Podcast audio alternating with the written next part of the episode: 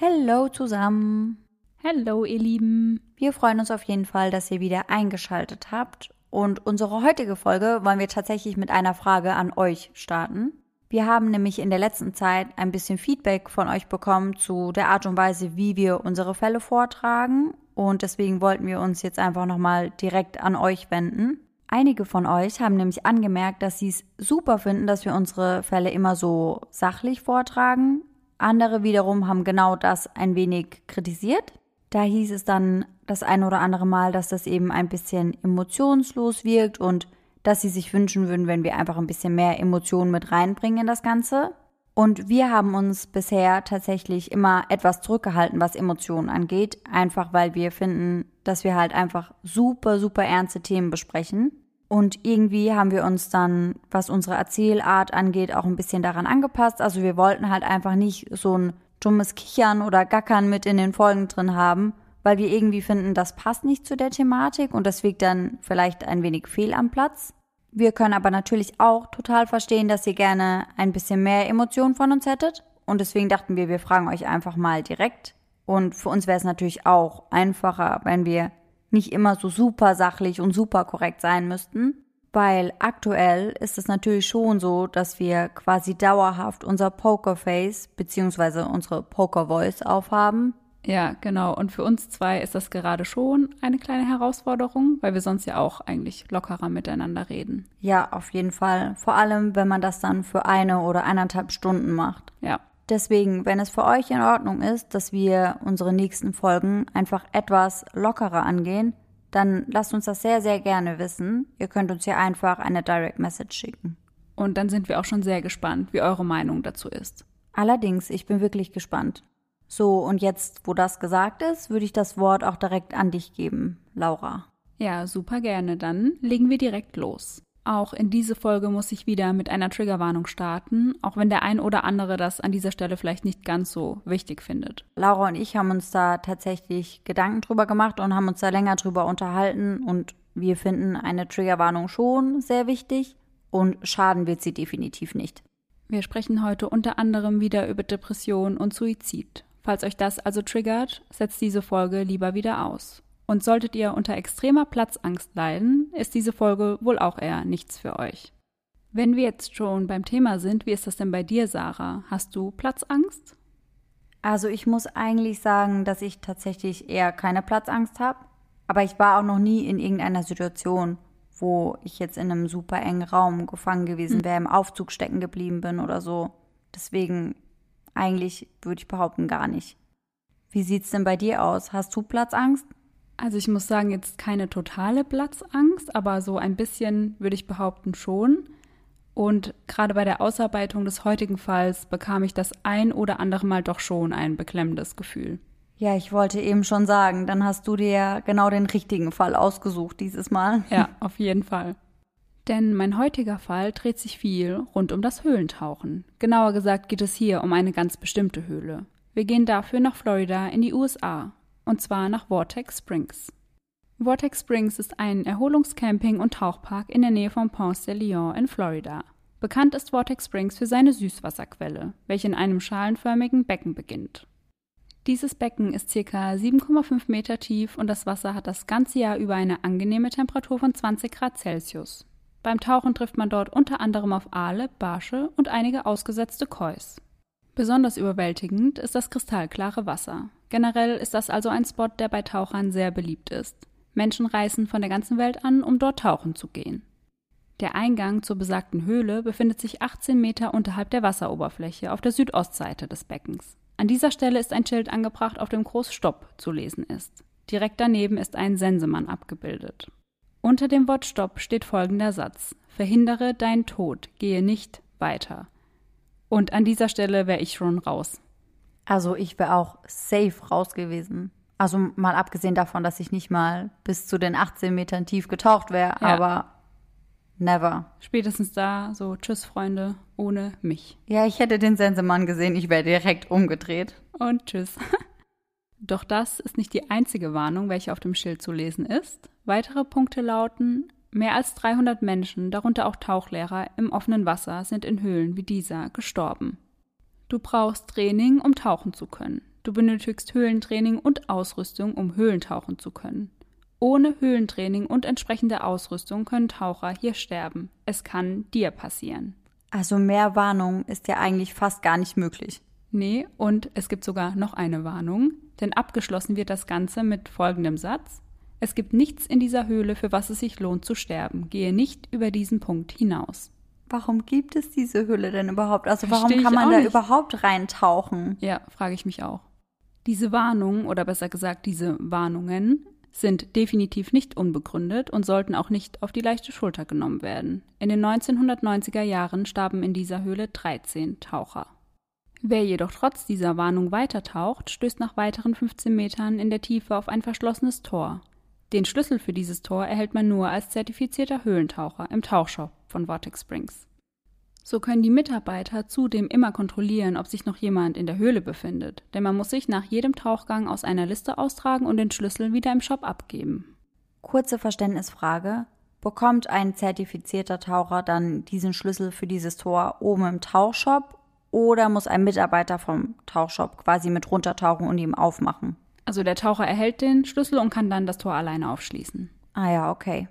Die Höhle gleicht von der Form her einer einfachen Röhre, die insgesamt bis zu einer Tiefe von 46 Metern reicht und 434 Meter lang ist. Je weiter man in die Höhle taucht, desto gefährlicher wird sie. Nachdem man das Tor dann passiert hat, kommt man an 4 riskanten Stellen vorbei. Diese sind so eng, dass der Taucher seine Tanks und Ausrüstung ablegen und durch kleine Öffnungen schieben muss, bevor er sich selbst hindurchdrückt. Warum? Ich frage mich einfach nur, warum? Ich habe mich das bei der Ausarbeitung auch sehr, sehr oft gefragt. Ich kann das gar nicht nachvollziehen. Ich auch nicht. Teilweise muss sogar der Kopf zur Seite gedreht werden, um hindurchzupassen. Ich habe mir einige Videos auf YouTube dazu angeschaut, also wie Menschen dort hindurchgetaucht sind. Und ich kann es nicht nachvollziehen, was man dort möchte, denn es ist auch stockdunkel und man sieht ungefähr nichts. Ja, eben. Also würde man zumindest irgendwas Spannendes dort sehen. Aber wenn man Glück hat, sieht man halt ein Koi und ein Barsch. Ja. Das ist jetzt echt nicht so spannend. Auf dem einen Video war ein Aal zu sehen. Ja, also dann auf geht's. Ja. Dann tauche ich doch mal 40 Meter tief gefühlt. Lohnt sich. Und nicht nur, dass man nichts sieht, sondern es wird auch, je weiter man in die Höhle taucht, immer enger für den Taucher hindurchzukommen. Es ist der 18. August 2010, ein heißer Sommertag bei 32 Grad Celsius. Ben McDaniel fährt frühmorgens mit seinem Pickup-Truck auf dem Parkplatz des Tauchshops von Vortex Springs. Er unterhält sich kurz mit den Mitarbeitern des Shops, bevor er sich zum Tauchen aufmacht. Anschließend checkt er sein Tauchequipment und macht sich dann auf den Weg zum Becken der Quelle. Zunächst macht er 2 relativ kurze Tauchgänge, kommt jedes Mal schnell wieder an die Wasseroberfläche zurück und checkt dann, wie tief er jeweils getaucht ist. Nach seinem zweiten Tauchgang kehrt er erneut zum Tauchshop zurück, um seine Tanks aufzufüllen. Nun setzt sich Ben ans Wasser, kontrolliert seine Ausrüstung und notiert einige Daten in sein Logbuch. Vortex Springs schließt zwischen 17 und 18 Uhr am Abend. Ben will scheinbar warten, bis alle anderen Taucher die Quelle verlassen haben, um unbemerkt in die Höhle zu gelangen. Um 19:30 Uhr beginnt die Sonne unterzugehen und Ben startet seinen letzten Tauchgang des Tages, von dem er nie wieder zurückkehren wird. Ben taucht zum schon genannten verschlossenen Tor und versucht sich ohne den Schlüssel Zutritt zu verschaffen, denn ihm fehlt die notwendige Zertifikation, um sich den Schlüssel zu leihen. Immer wieder kommt es vor, dass Taucher es schaffen, sich auch ohne Schlüssel Zutritt zur Höhle zu verschaffen. Eduardo Terran und Chuck Cronin, 2 Mitarbeiter des Tauchshops, sind ebenfalls in der Nähe des Tores unterwegs und treffen dort auf Ben.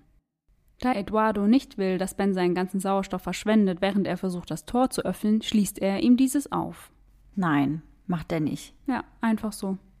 Ohne zu checken, ob der das nötige Zertifikat dafür hat oder ob er dafür irgendwie ausgebildet ist. Ja, nee, er checkt gar nichts. Wow. Super fahrlässig. Ja, extrem.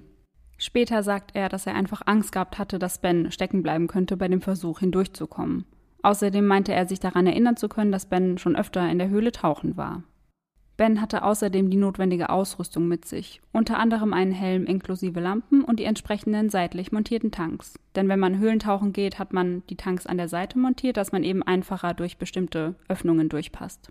Wie vorhin schon gesagt, finde ich das super, super fahrlässig, dass er ihm das Tor geöffnet hat, denn die beiden Mitarbeiter warteten auch nicht, um zu schauen, ob Ben wieder sicher aus der Höhle zurückkommt. Und genau das gehört eigentlich zu ihrem Job. Schließlich hatte Ben, wie wir jetzt wissen, gar nicht das entsprechende Zertifikat, um dort überhaupt tauchen zu dürfen. Um dieses Zertifikat zu erhalten, benötigt man 2 Monate Training und insgesamt 125 Tauchgänge in Unterwasserhöhlen. Ben hatte nur das OW-Zertifikat. OW steht hier für Open Water. Er war also nur dafür zertifiziert, im offenen Wasser unter freiem Himmel zu tauchen. Und das auch nur bis zu einer Tiefe von 30 Metern. Aber wenn ich mich recht erinnere, dann ist doch der Eingang der Höhle schon tiefer als 30 Meter, oder? Genau, das sind ungefähr bei 33 Metern und die Höhle geht ja noch viel, viel weiter in die Tiefe. Oh je. Das Zertifikat von Ben bildet die Grundlage für weitere Zertifikate. Um in der Höhle tauchen zu dürfen, hätte Ben noch 3 weitere Zertifikate benötigt. Also man merkt ja schon, dass man wirklich sehr, sehr erfahren sein muss im Tauchen, um dort überhaupt hinein zu dürfen. Ja, auf jeden Fall. Wenn man tiefer als 30 Meter tauchen möchte, benötigt man intensives Training, denn die Gefahr eines tiefen Rauschs und der Dekompressionskrankheit erhöht sich mit zunehmender Tiefe erheblich. Zudem muss man mit anderen Atemgasgemischen tauchen, die exakt berechnet werden müssen. Tiefenrausch ist auch als Stickstoffnarkose bekannt. Die Symptome treten meist ab einer Tiefe von 30 Metern auf. Diese äußern sich unter anderem durch eingeschränktes Urteilsvermögen und logischem Denken, gerade was Gefahrensituationen angeht. Klaustrophobie ist ebenfalls ein bekanntes Symptom. Der Tiefenrausch entsteht durch den Stickstoff in der mitgeführten Atemluft, der ab einem gewissen Druck narkotisch wirkt. Narkotische Wirkung heißt dann, dass man auch sein Bewusstsein verlieren kann? Ja, genau, das kann passieren und man kann sich einfach betäubt oder berauscht fühlen. Okay. Die Dekompressionsphase beschreibt die Phase beim Tauchen, bei der der Taucher zurück zur Wasseroberfläche aufsteigt. Dafür muss er eben diese Dekompressionstanks dabei haben, um langsam und kontrolliert wieder aufsteigen zu können.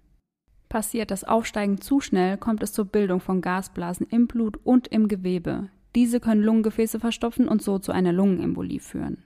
Nun ist es der 19. August und Eduardo sieht, dass Bens Truck auf dem Parkplatz steht. Doch er ist nicht wirklich besorgt. Ben war fast täglich im Vortex Springs tauchen. Eduardo glaubt daher einfach, dass Ben schon wieder unterwegs ist. Es ist auch nicht ungewöhnlich, dass Ben schon vor den Mitarbeitern da ist. Er kommt meist früh morgens und macht sich erst abends wieder auf den Heimweg. Schließlich muss der Tag ja voll genutzt werden. Als Eduardo am 20. August bei der Arbeit erscheint, fällt ihm auf, dass Bens Pickup immer noch auf dem gleichen Platz, auf dem Parkplatz des Tauchshops steht. Er fragt erst einmal nach, ob irgendjemand Ben in den letzten 2 Tagen gesehen hat. Als das von allen Seiten verneint wird, schaltet er die Polizei ein. Doch an dieser Stelle erst einmal ein paar Details über Ben. Ben McDaniel wurde am 15. April 1980 in Memphis, Tennessee geboren. Schon mit 15 Jahren begann er zu tauchen. Generell war seine ganze Familie sehr aktiv und abenteuerlustig. Sie gingen nicht nur gemeinsam tauchen, sondern auch zum Klettern in die Berge. Zu Bens Familie gehören seine Eltern Shelby und Patty und seine beiden Brüder Paul und Tim. In Florida will sich Ben eine Auszeit nehmen, denn er hat eine unfassbar harte Zeit hinter sich. Das Jahr 2008 war wohl das Schlimmste seines Lebens. Aufgrund der Weltfinanzkrise in eben diesem Jahr verlor er seine Baufirma und konnte auch sein Haus nicht länger halten. Insgesamt hatte er nun 48.861 US-Dollar Schulden. Er war daher gezwungen, wieder zurück zu seinen Eltern zu ziehen. Noch im selben Jahr folgt die Scheidung seiner Frau. Und als sei das alles nicht schon schlimm genug, starb sein Bruder Paul mit nur 22 Jahren an einem Herzinfarkt. Okay, das ist wirklich, wirklich ein extrem schlimmes Jahr gewesen. Schrecklich. Kann man sich gar nicht vorstellen, so viel auf einmal irgendwie verarbeiten zu müssen. Als Ben am 14. September 2008 das Haus seiner Eltern betritt, findet er Paul bewusstlos auf dem Boden liegen. Er wird schnell ins Krankenhaus eingeliefert. Doch es ist zu spät und die Ärzte können nicht mehr viel für Paul tun. Oh nein, mit 22 Jahren. Ja, also irgendwie habe ich gelesen, dass er Drogen genommen hatte und das dadurch ausgelöst wurde, aber ja, man weiß es nicht ganz genau. Oh Mann, aber egal was der Grund ist, ist es so oder so einfach extrem schlimm. Ja, und wenn man dann den Bruder auch noch selbst findet, ist echt schlimm. Ja. Die lebenserhaltenden Maßnahmen werden schnell abgestellt und Pauls Organe gespendet, um so zumindest anderen Menschen das Leben retten zu können. Ben hatte somit nicht nur seinen Bruder verloren, denn Paul war gleichzeitig auch sein bester Freund. Das alles machte Ben innerhalb eines Jahres durch und so fiel er in eine tiefe Depression, was ich absolut nachvollziehen kann. Ja, auf jeden Fall. Bens Eltern Shelby und Patty baten ihm an, für eine Weile in ihrem Strandhaus an der Emerald Coast zu leben. Diese ist knapp anderthalb Stunden von Vortex Springs entfernt. Er sollte sich Zeit für sich nehmen und einfach wieder auf die Beine kommen. Diesem Angebot geht Ben im April 2010 nach. In Florida angekommen, beginnt er sein altes Hobby wieder aufzunehmen, das Tauchen. Seit seiner Jugend hatte er dies immer mehr aus den Augen verloren. Relativ schnell absolviert er dort 250 Tauchgänge, denn er möchte selbst ein Tauchlehrer werden und sein Hobby zum Beruf machen. Die Zeit in Florida tut Ben sehr gut. Er ist zu diesem Zeitpunkt auch wieder in einer Beziehung. Der Name seiner Freundin ist Emily Greer. Doch Emily ist nicht die einzige Frau in Bens Leben. Da gibt es noch seine Hündin Spuna, die er über alles liebt. Oh, Spuna ist aber auch voll der süße Name. Ja, fand ich auch. Freunde und Bekannte beschreiben ihn als einen sehr aufgeschlossenen, freundlichen Menschen, mit dem man gerne seine Zeit verbringt. Er ist der Typ, der immer ein Lächeln auf dem Gesicht und stets einen Witz auf Lager hat. Ben ist zudem ein sehr familienorientierter Mensch, der stets in sehr engem Kontakt zu seinen Eltern und seinem Bruder Tim steht. Im August 2010 macht er sich auf den Weg von Florida zurück nach Memphis zu seinen Eltern, um den Geburtstag seiner Mutter gemeinsam mit ihr feiern zu können. Er berichtet seinen Eltern viel über das Tauchen und auch über sein nächstes Vorhaben. Er möchte mit dem Höhlentauchen anfangen. Sie sind aufgrund dessen etwas beunruhigt, denn Höhlentauchen erfordert intensives Training, da es super gefährlich ist. Es ist eine der gefährlichsten Sportarten überhaupt. Meine Mutter wird mir das direkt verbieten. Ja, meine safe auch. Ich dürfte das niemals. Niemals. Egal wie alt ich bin. Ja. Andererseits freuen sie sich jedoch auch sehr mit Ben, denn es scheint ihm endlich wieder gut zu gehen. Ben hinterlässt seinen Eltern einen Brief, in dem er sich für alles bedankt. Er bedankt sich für die Unterstützung und dafür, dass er in ihrem Haus leben darf. Weiter schreibt er, dass Shelby und Patty unfassbar tolle Eltern sind. Er verspricht ihnen außerdem, sie immer auf dem neuesten Stand zu halten. Als Ben in seinen Wagen steigt, um sich auf den Weg zurück nach Florida zu machen, stehen seine Eltern im Türrahmen der Eingangstür. Sie winken ihm zum Abschied und bleiben so lange in der Tür stehen, bis Ben nicht mehr zu sehen ist. Das wird das letzte Mal sein, dass Patty und Shelby ihren Sohn je wiedersehen werden. Ich finde es irgendwie so süß, dass sie stehen bleiben und winken, bis er nicht mehr zu sehen ist. Ja. Weil meine Großeltern machen das auch immer. Richtig schön. Jedes Mal. Die stehen immer da und winken noch ewig, bis ich da endlich mal ausgeparkt habe. So süß. Ist echt süß. Zurück zum 20. August. Eduardo macht sich nach dem Anruf bei der Polizei sofort auf den Weg in die Höhle, um nach Ben zu suchen. Er kennt die Höhle nahezu in- und auswendig. Das Tor, welches er für Ben geöffnet hatte, ist immer noch unverschlossen. Doch von Ben fehlt jede Spur. Oh je, als er das dann gesehen hat, hat er bestimmt direkt Panik bekommen. Ja, und sich auch 100%ig richtig viele Vorwürfe gemacht. Ja, auf jeden Fall. Er hat ihn ja da reingelassen. Ja. Oh Mann. Die Polizei selbst beginnt zunächst, den Pickup-Truck von Ben zu durchsuchen. Sie finden dort einiges an Tauchausrüstung, seinen Geldbeutel mit fast $1.000 Bargeld und sein Handy. Es macht also alles den Anschein, als habe Ben geplant, zurückzukehren. Es wird ein Aufruf nach Tauchern gestartet, die ebenfalls bereit sind, in die Höhle zu tauchen, um dort nach Ben zu suchen, denn der Verdacht liegt nahe, dass er dort womöglich ertrunken ist. Vortex Springs wird nun zunächst geschlossen und abgeriegelt. Insgesamt suchen 16 Taucher an 36 aufeinanderfolgenden Tagen nach Ben und riskieren so ihr eigenes Leben, doch ohne Erfolg.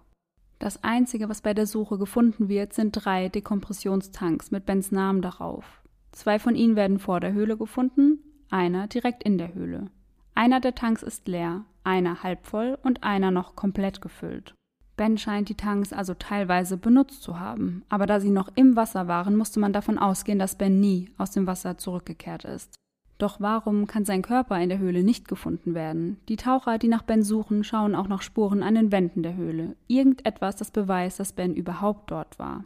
Doch sie finden nichts. Keine Kratzer oder Schrammen an den Wänden, die zum Beispiel von seinem Helm hätten stammen können. Wäre Ben in der Höhle in Panik geraten, hätte er irgendwelche Spuren hinterlassen müssen. Es ist zwar möglich, dass Taucher, die in Panik geraten, sich in Nischen quetschen, bei denen man nie für möglich gehalten hätte, dass sie dort hineinpassen. Aber in Vortex Springs sind diese Nischen so eng, dass Ben niemals mit seinem Helm und der Ausrüstung dort durchgepasst hätte. Und hat man seinen Helm und seine Ausrüstung denn irgendwo gefunden? Gar nichts. Also nur diese Tanks am Anfang, aber in der Höhle war nichts. Also hätte er den Helm abgenommen, hätte man ihn ja finden müssen. Ja, eben. Es gibt nämlich viele Auslöser für eine Panik während des Höhlentauchens. Zum einen können die Lichter am Helm kaputt gehen. Es kann Sand und Schlamm aufgewühlt werden und man sieht plötzlich nichts mehr. Zudem kann die Nylonschnur reißen oder man kann sich in dieser verheddern. Nylonschnur? Ja, genau. Also Höhlentaucher markieren ihren Weg oft mit dieser Nylonschnur, um den Weg wieder zurück aus der Höhle zu finden. Ah ja, okay, klar. Das alles kann dazu führen, dass der Taucher die Orientierung verliert und so tiefer in die Höhle schwimmt, obwohl er glaubt, auf dem Rückweg zu sein. Dadurch kann ihm die Luft ausgehen, bevor er es aus der Höhle schafft. Das ist auch eine absolute Horrorvorstellung. Total. Unter Wasser in einer Höhle und dann findest du nicht mehr zurück. Ja, und dann ist da drin auch noch stockdunkel. Absoluter Albtraum. Ja. Ich habe mir auch dazu ein paar YouTube-Videos angeschaut, wo eben Taucher in Panik geraten, und auf einem Video gerät eine Taucherin in Panik und sie reißt sich die Maske vom Gesicht und auch den Sauerstoffschlauch weg und tritt um sich. Oh Gott. Also richtig heftig, und ihre Begleiter müssen dann eben versuchen, ihr den Schlauch wiederzugeben und sie einfach zu beruhigen. Ja, klar. Krass, ich hätte gar nicht gedacht, dass das so extrem schlimm werden kann. Und das kann wohl auch sehr erfahrenen Tauchern passieren. In Vortex Springs ist der Eingang zur Höhle auch gleichzeitig der Ausgang. Ben hätte also auch nicht an anderer Stelle aus der Höhle gelangen können. Also es gibt wirklich nur diesen einen Ein- und Ausgang? Ja. Ganz, ganz sicher? Ganz, ganz, ganz sicher. Okay. Richtig komisch. Ja, allerdings. Es gibt zwar einen Gegenstrom, wenn man in die Höhle taucht, jedoch wird dieser als sehr sanft beschrieben. Dennoch kam kurz die Vermutung auf, dass Bens Körper von diesem Strom womöglich in den Blue Creek gedrängt wurde, welcher dann in den Sandy Creek übergeht, und von dort hätte er in den Cocawatchee River gelangen können. Luftlinie beträgt diese Strecke ca. 12,8 Kilometer. Die Bäche sind an einigen Stellen kaum mehr als ein Rinnsal, was es sehr unwahrscheinlich macht, dass es ein lebloser Körper sehr weit hätte schaffen können. Ein sich zersetzender Körper beginnt normalerweise nach 5 Tagen aufzutauchen. Wenn man bedenkt, dass Bens Körper durch die Ausrüstung zusätzlich erschwert wurde, hätte das natürlich etwas länger dauern können. Die Beamten wollen jedoch nichts unversucht lassen und suchen daraufhin entlang des Blue Creek und im Cocawatchee River mit den Leichenhunden nach Ben, einschließlich der umliegenden Wälder, doch nichts. Selbst wenn Ben aus der Höhle gespült worden wäre, wäre eigentlich nicht genug Zeit vergangen, dass er es bis in den Fluss geschafft hätte. Okay, also der Strom der Höhle mündet quasi in einem Bach. Ja. Und dieser Bach mündet dann in einem anderen Bach. Genau. Und dieser Bach mündet dann in einem See. Ja, genau. Okay, also haben sie den ersten Bach und den zweiten Bach komplett abgesucht. Genau, und sie sind sogar bis zu dem See gelaufen, in den der zweite Bach mündet, und sind die ganze Strecke mit den Leichenspürhunden abgelaufen, sogar in den umliegenden Wäldern, aber die Hunde haben nirgends angeschlagen. Aber dann ist es ja schon sehr unwahrscheinlich, dass Bens Körper dorthin gespült wurde. Ja, also bevor alles abgesucht wurde, haben sie diese Theorie schon für sehr, sehr unwahrscheinlich gehalten, aber sie wollten nichts unversucht lassen. Okay. Während die Suche nach Ben schon auf Hochtouren läuft, stattet die Polizei seinen Eltern einen Besuch ab. Sie teilen ihnen mit, dass ihr Sohn verschwunden und vermutlich bereits tot ist. Shelby und Patty sind total geschockt. Bens Mutter sagt später, dass sie kaum mehr laufen konnte, nachdem sie die Nachricht erhalten hatte. Ja, vor allem, weil sie ja ihren anderen Sohn schon verloren haben. Ja. Oh je. Das muss echt schrecklich sein. Oh ja. Andererseits war sie aber auch überrascht, dass gerade Ben etwas beim Tauchen zugestoßen sein soll. Denn er informierte sich stets über alle Risiken und war immer super vorbereitet.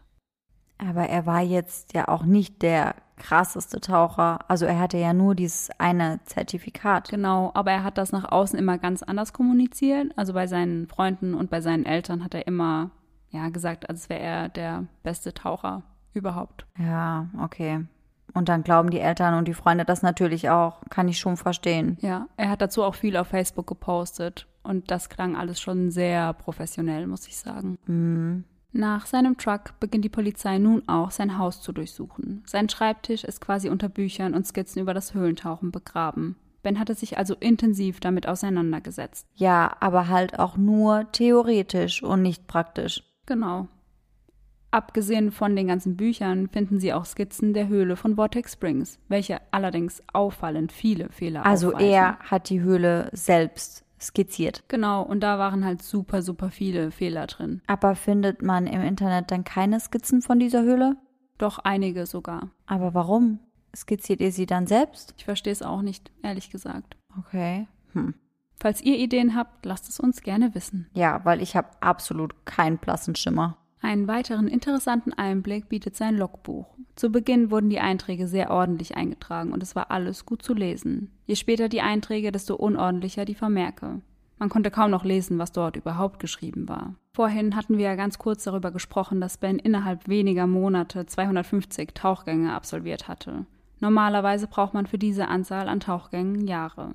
Es kam also schnell so rüber, als habe Ben das, was er neu gelernt hatte, nicht wirklich geübt und verinnerlicht, sondern er wollte immer direkt wieder einen Schritt weitergehen. Er begann auch einige weitere Tauchkurse, von denen er jedoch keinen beendete. Zudem wurden Zertifikate gefunden, die Ben selbst ausgefüllt hatte.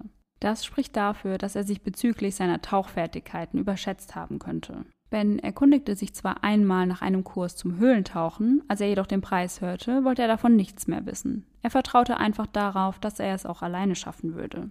Bevor man einen Tauchgang in eine solche Höhle wagt, muss man lernen, sein Atmen zu kontrollieren, um in Paniksituationen ruhig bleiben zu können. Außerdem muss genau berechnet werden, wie viele Tanks man benötigt und mit was diese gefüllt werden müssen. Sich das einfach selbst beibringen zu wollen, ist super fahrlässig.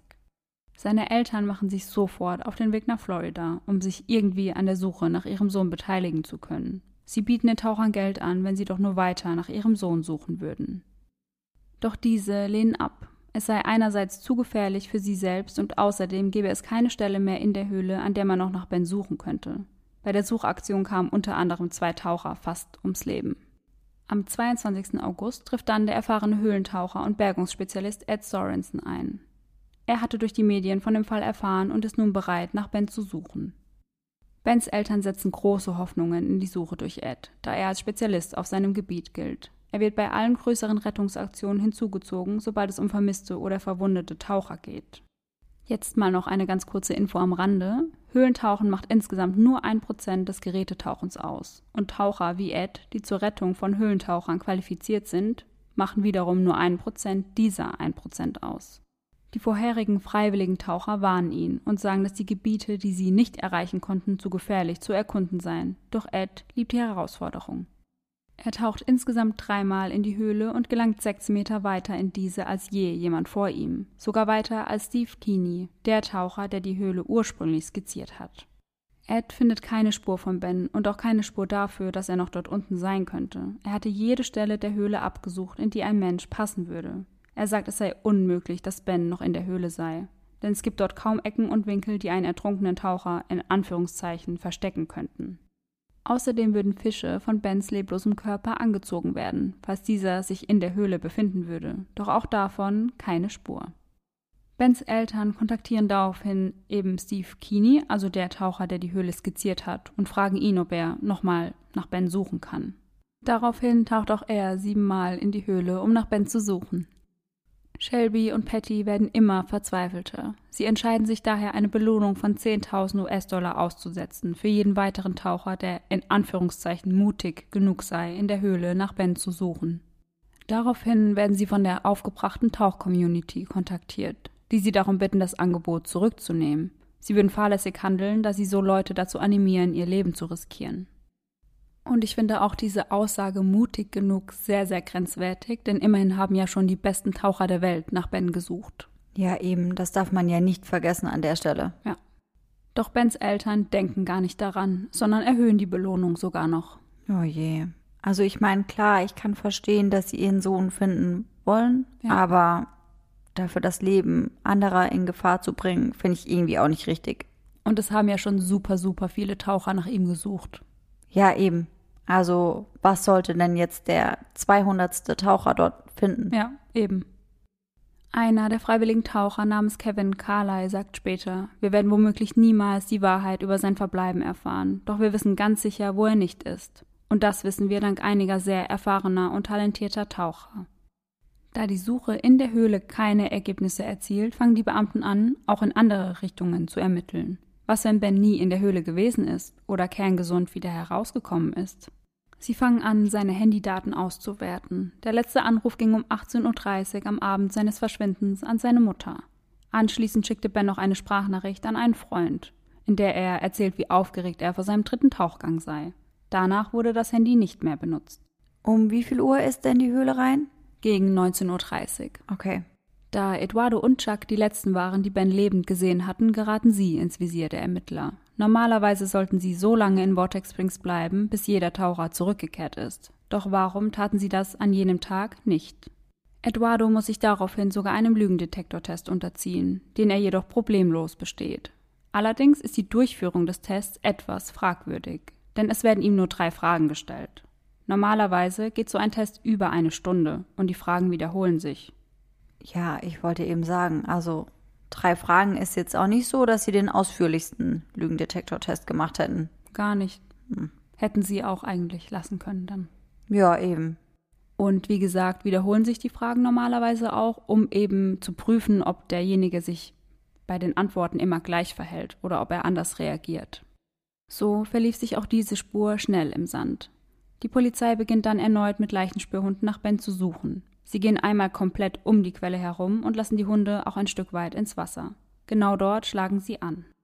Daraufhin werden mehrere Wasserproben genommen und zur Untersuchung ins Labor geschickt, jedoch ohne Ergebnis. Und wenn Bens Leiche noch in der Höhle oder in der Quelle wäre, dann würde man das anhand der Wasserproben sehen, oder? Genau, also man müsste da irgendwas finden. Okay, und man hat gar nichts gefunden wieder? Nichts. Okay. Nun wird eine Tauchkamera in die Höhle geschickt, um so auch die Stellen zu erreichen, an die die Taucher nicht gelangen konnten. Doch auch das ergibt nichts Neues. Die Kamera gelangt nämlich nicht weiter als die Taucher. Das Video von diesem Versuch kann man auch auf YouTube finden. Es geht 15 Minuten und ich habe es mir angeschaut, aber man sieht einfach kaum irgendetwas. Wie Sie sehen, sehen Sie nichts. So ungefähr. 6 Monate nach Bens Verschwinden wird die Familie McDaniel von einer jungen Australierin namens Jill kontaktiert. Sie gilt als eine der besten Höhlentaucherinnen der gesamten Welt. Jill und ihr Mann haben durch das Internet über Bens Fall erfahren und bieten der Familie ihre Hilfe an. Die beiden machen sich also mit Kameras bepackt auf den Weg in die Unterwasserhöhle. Sie finden Ben ebenfalls nicht. Jedoch finden sie ganz am Ende der Höhle eine Schaufel, die der von Ben zum Verwechseln ähnlich sieht. Schnell stellt sich dann jedoch heraus, dass die Schaufel Steve Keeney gehört, also der Taucher, der die Höhle ursprünglich skizziert hatte.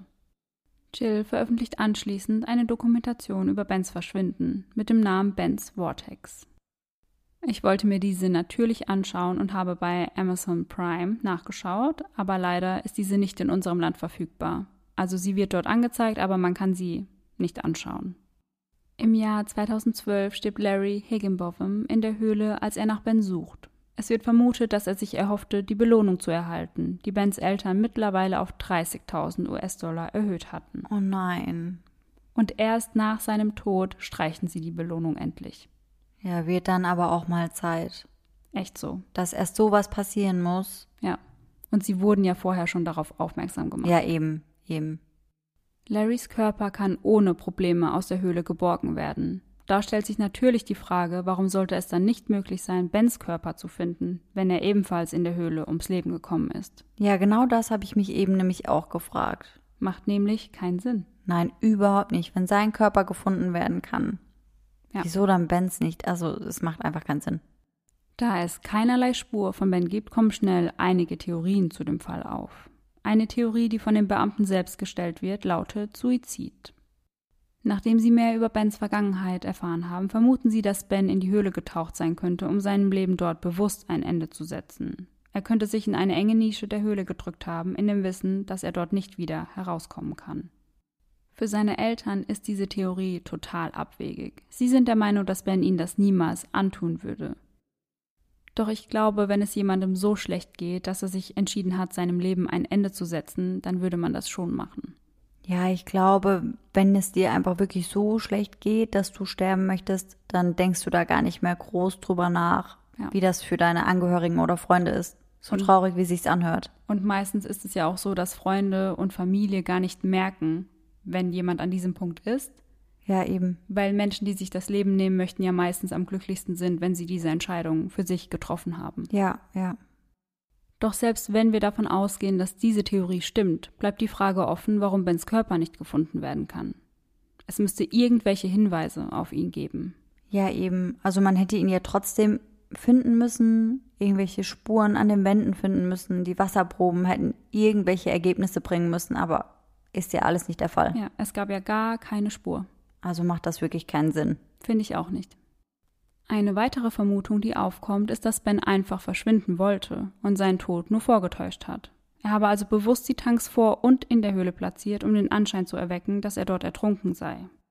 Auch den Truck habe er absichtlich vor dem Tauchshop stehen lassen. Es sollte alles den Anschein machen, als habe er geplant, zurückzukehren. All das seien also absichtlich falsch gelegte Spuren von Ben. Der Grund für sein Verschwinden soll sein Schuldenberg gewesen sein. Die Polizei geht dieser Theorie nach und kontrolliert seine Telefondaten und seine Finanzen. Doch es deutet nichts darauf hin, dass Ben irgendwie geplant hat, das Land zu verlassen. Also es wurden keine höheren Summen oder so etwas von seinem Konto abgehoben. Ja, und er hatte ja auch $1.000 in bar bei sich im Auto liegen. Ja. Also die hätte man ja dann definitiv mitgenommen. Ja, würde ich auch sagen. Also ich finde diese Theorie auch nicht ganz wahrscheinlich. Außerdem gibt es, glaube ich, tausende von Möglichkeiten, wie man sich leichter aus dem Staub machen kann. Ja, definitiv. Also dann suche ich mir doch nicht sowas aus. Und eigentlich scheint es ja gerade auch so, dass er happy ist mit seinem Leben. Also mit seiner neuen Freundin und mit seinem Hund. Ja, also alle Freunde sagen auch, dass er auf sie einen sehr glücklichen Eindruck gemacht hat. Deswegen, finde ich, macht weder die Theorie, dass er sich selbst das Leben nehmen wollte, noch die Theorie, dass er einfach abhauen wollte, Sinn. Ich finde auch beide nicht sehr schlüssig, muss ich sagen. Seine Eltern glauben auch an keine der beiden Theorien und sind mittlerweile der Meinung, dass Ben einem Gewaltverbrechen zum Opfer gefallen ist. Geriet Ben womöglich an die falschen Leute, als er versuchte, seine Schulden zu begleichen. Um Beweise für diese Theorie zu finden, beauftragt die Familie eine Privatermittlerin namens Lynn Mary Carty. Lynn Mary findet heraus, dass der Besitzer von Vortex Springs, Lowell Kelly, ganz schön Dreck am Stecken hat. Eines Tages wurde Lowell von einem Mitarbeiter konfrontiert, dem er einige tausend US-Dollar schuldete. Daraufhin fuhr er mit ihm in ein verlassenes Waldstück und schlug lange mit einem Baseballschläger auf ihn ein. Der Mann schaffte es zu fliehen. Bis heute ist er der Meinung, dass Lowell ihn getötet hätte, wenn er es nicht geschafft hätte, abzuhauen. Nach diesem Vorfall packte der Mann seine Familie und zog weit weg von Vortex Springs und kehrte nie wieder zurück. Vielleicht kam Ben also unversehrt von seinem Tauchgang zurück und wurde dann von Lowell dort abgefangen und getötet. Eventuell kam es ja auch hier zu einer Auseinandersetzung bezüglich einer hohen Summe an Geld. Dies könnte auch erklären, warum Eduardo und Chuck an jenem Abend nicht gewartet hatten, bis Ben von seinem Tauchgang zurückgekehrt ist. Lowell könnte sie dafür bezahlt haben. Oder vielleicht haben sie ihm ja sogar geholfen. Es gibt jedoch keinerlei Beweise, die Lowell belasten könnten. 2 Jahre nach Bens Verschwinden stirbt Lowell auf mysteriöse Weise. Er erleidet bei einem Sturz eine schwere Kopfverletzung und stirbt nur einen Monat später. Bis heute ist nicht bekannt, wer Lowell nach seinem Sturz gefunden hat und ihn dann nach Hause gebracht hat. Denn dort wurde er gefunden. Er wurde ins Krankenhaus eingeliefert und starb letztendlich an seiner schweren Verletzung. Bens Mutter fühlt sich dadurch in ihrer Theorie, dass ihr Sohn einem Gewaltverbrechen zum Opfer geworden ist, bestätigt. Vielleicht wusste Lowell auch einfach, was mit Ben passiert ist und musste deswegen sterben. Doch das sind bis heute alles nur Spekulationen. Kommen wir nun zur letzten Theorie. Laut dieser ist Ben tatsächlich in der Höhle ertrunken. Als das von den Mitarbeitern bemerkt wurde, ließen sie seinen Körper verschwinden, denn sie wollten kein schlechtes Image des Tauchspots riskieren. Aber würden sie dann nicht auch Bens Auto irgendwie vom Parkplatz wegbewegen und auch die Tanks entsprechend entsorgen? Einfach, dass es wirklich so aussieht, als habe Ben die Quelle verlassen. Ja, stimmt. Das macht ja überhaupt keinen Sinn. Weil jetzt sieht es ja erst recht so aus, als wäre er dort ertrunken. Genau, und hätten sie das verhindern wollen, hätten sie ja alles dafür getan, dass es nicht danach aussieht. Eben, und ich glaube, es wäre für die das kleinste Problem gewesen, die 3 Tanks aufzusammeln und das Auto wegzuschaffen. Ja, eben. Wenn sie da eine Leiche rausgezogen haben. Ja. Naja. Welche Theorie hältst du denn für am wahrscheinlichsten, Sarah? Puh, also ich muss sagen, ich finde das mega schwierig zu beantworten. Ich kann mich auch irgendwie gar nicht so richtig entscheiden. Und ich weiß, eigentlich gibt es überhaupt keine Anzeichen dafür, dass es sich um ein Gewaltverbrechen handelt, beziehungsweise keine Beweise und eigentlich auch nicht mal Indizien. Aber irgendwie kommt mir das doch am wahrscheinlichsten vor. Ja, mir auch. Weil alles andere ergibt einfach keinen Sinn. Man hätte seine Leiche finden müssen, man hätte irgendwelche Spuren finden müssen, aber es gibt ja nichts, keine Beweise, nicht mal Indizien. Es gibt gar nichts. Und deswegen finde ich auch das Gewaltverbrechen als, ja, die wahrscheinlichste Theorie einfach. Ja, würde ich fast auch sagen. Gerade auch, weil er so viele Schulden hatte. Es kann ja schon sein, dass er sich da mit den falschen Leuten eingelassen hat. Ja, das ist wahrscheinlich wirklich die logischste Theorie. Ja, es muss ja nicht zwingend dieser Besitzer von Vortex Springs gewesen sein, aber irgendjemand anderes vielleicht. Ja, aber dann kommt ja irgendwie auch wieder die Frage auf, warum die Täter die Wassertanks und das Auto nicht verschwinden lassen haben.